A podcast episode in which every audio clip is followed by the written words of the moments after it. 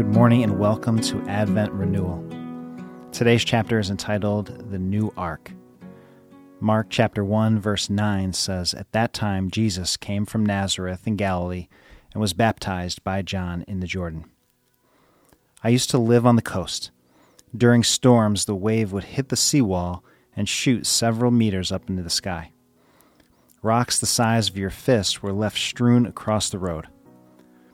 Those brave enough or foolish enough to look over the railings saw a dark, churning, chaotic mess of water.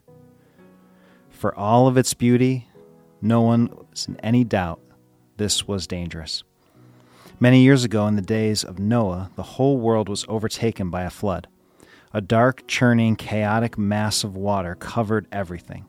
The worst of it was that this was not some freak act of nature, it was an act of divine judgment. God's heart was so troubled at the evil of humanity that he wiped us from the face of the earth. This is not a story that we associate with Christmas. But this is part of the Christmas story just as much as trees and tinsel. In fact, even more so. Because floating on top of the watery judgment of God was Noah's ark. God, in His grace, was preserving eight people and a slew of animals. It was an act of salvation, a new beginning.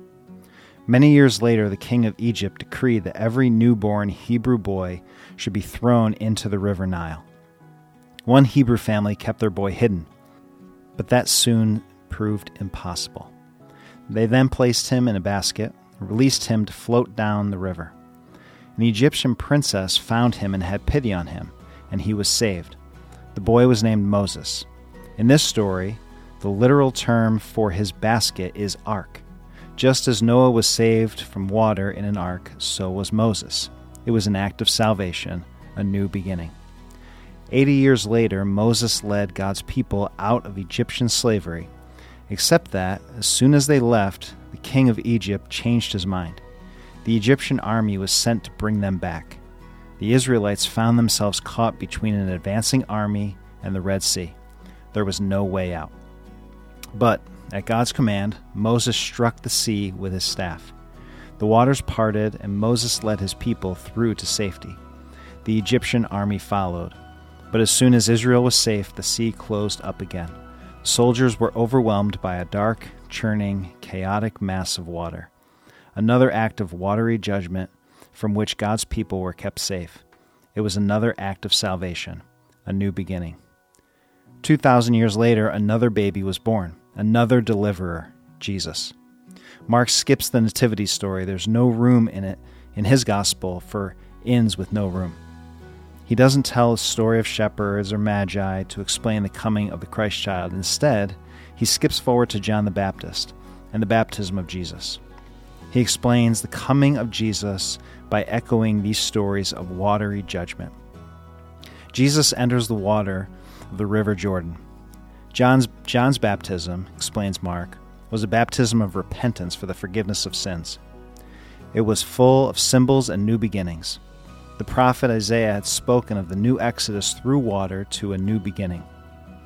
People were enacting their need for this new beginning by being baptized. In the first century, baptism was how Gentiles converted to Judaism. So for Jews to be baptized was a humble recognition that they too needed to become a new people.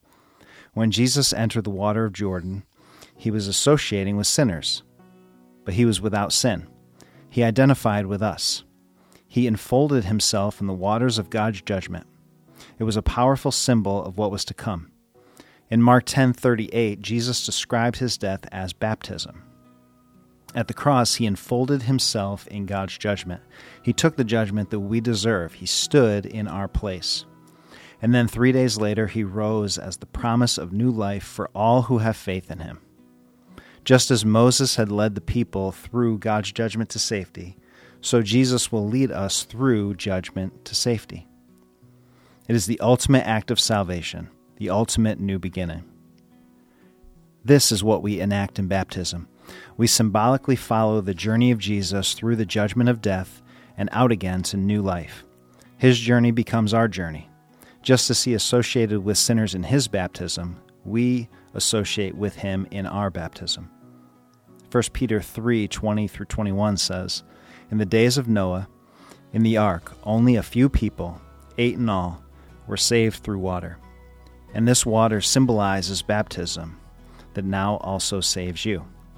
Not the removal of dirt from the body, but the pledge of a clear conscience toward God.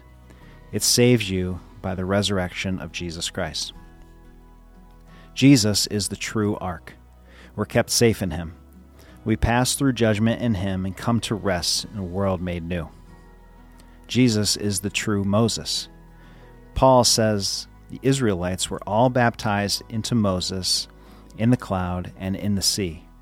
1 Corinthians 10, verse 2. Moses led them through judgment to freedom, and in the same way, Jesus leads us through judgment to safety. The stories of Noah and Moses converge in the birth of Jesus, and your story converges with all those stories too if you have been baptized. So when you get a Christmas card depicting the baby in the manger, think of Moses in his ark, kept safe from watery judgment. And remember that Jesus keeps us safe from judgment. Remember what Mark thinks is important about the coming of Jesus that Jesus will plunge into the chaos of God's judgment to lead you to safety. And when you feel overwhelmed by your sin, or when Satan points out your failures, think of your baptism. Jesus gave us baptism as a promise that he has kept us safe through judgment, and he will lead us to freedom.